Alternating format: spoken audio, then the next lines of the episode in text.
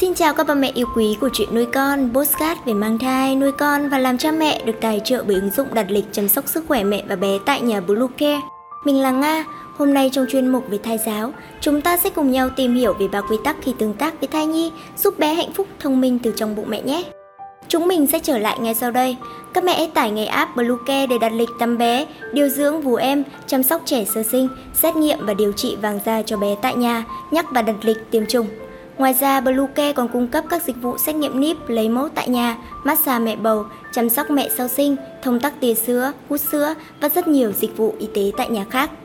Truy cập website bluecare.vn hoặc hotline 24 trên 7 0985 76 8181 để được tư vấn cụ thể các mẹ nhé. Các mẹ thân mến, tương tác với thai nhi là một trong những bí quyết giúp em bé phát triển trí não. Bé ra đời thông minh, lành lợi, con được tương tác nhiều với bố mẹ ngay từ trong bào thai cũng sẽ giúp tình cảm con và bố mẹ thêm gắn kết. Bé là đứa trẻ vui vẻ, hạnh phúc, sống tích cực và lạc quan. Tuy nhiên, bố mẹ cần nắm rõ những quy tắc khi tương tác với thai nhi để con phát triển toàn diện.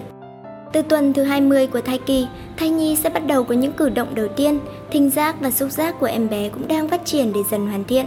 Lúc này, việc bố mẹ tương tác với con không chỉ giúp bé phát triển về trí não và thể chất mà còn cải thiện về tâm trạng của bé, để con cảm thấy thoải mái, vui vẻ, an toàn và hạnh phúc.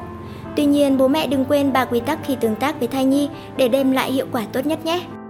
Đầu tiên chúng mình muốn nói đến đó là không tương tác với con khi con không thích. Khi bố mẹ giao tiếp, tương tác, nói chuyện và âu yếm con, bé sẽ rất vui vẻ và thoải mái, con đáp lại bằng những cách đạp vào bụng mẹ, như để nói rằng con đang ở đây. Nhưng lúc này, bố mẹ sẽ cảm thấy rất hạnh phúc và yên tâm khi biết rằng con vui, khỏe mạnh.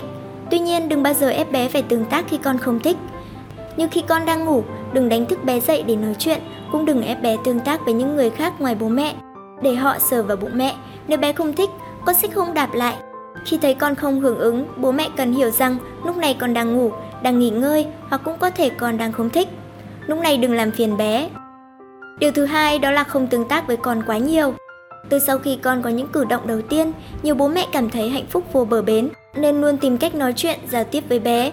Ngoài ra, vì biết rằng việc giao tiếp với bé giúp con phát triển, nhiều bố mẹ nghĩ rằng tương tác với con càng nhiều càng tốt, nhất là các mẹ, mẹ có thể chạm vào con bất cứ lúc nào. do bụng bầu thường xuyên mà quên mất quy tắc khi tương tác với thai nhi khiến con không chỉ không có thời gian nghỉ ngơi mà còn trở nên hưng phấn. Bé quá hưng phấn còn sẽ hoạt động nhiều dẫn đến có nguy cơ dây rốn quấn cổ. Do đó mẹ không nên âu yếm do bụng bầu mọi lúc mọi nơi và quá nhiều. Cuối cùng không quấy dày khi bé ngủ. Một trong những quy tắc khi tương tác với thai nhi là phải chú ý đến thời gian. Ở trong bụng mẹ, thai nhi ngủ rất nhiều, ngoài ra sau khi hoạt động, bé cũng mệt mỏi và buồn ngủ. Bố mẹ đừng quấy rầy bé vào lúc này, cũng đừng tương tác nói chuyện với con quá lâu mà nên để con có thời gian nghỉ ngơi, dấu hiệu để mẹ nhận biết con đang ngủ. Con cảm thấy khó chịu và không muốn tương tác với bố mẹ. Đó là bé sẽ đá vào bụng mẹ. Lúc này mẹ đừng xoa bụng, âu yếm con nữa mà hãy để con nghỉ ngơi nhé.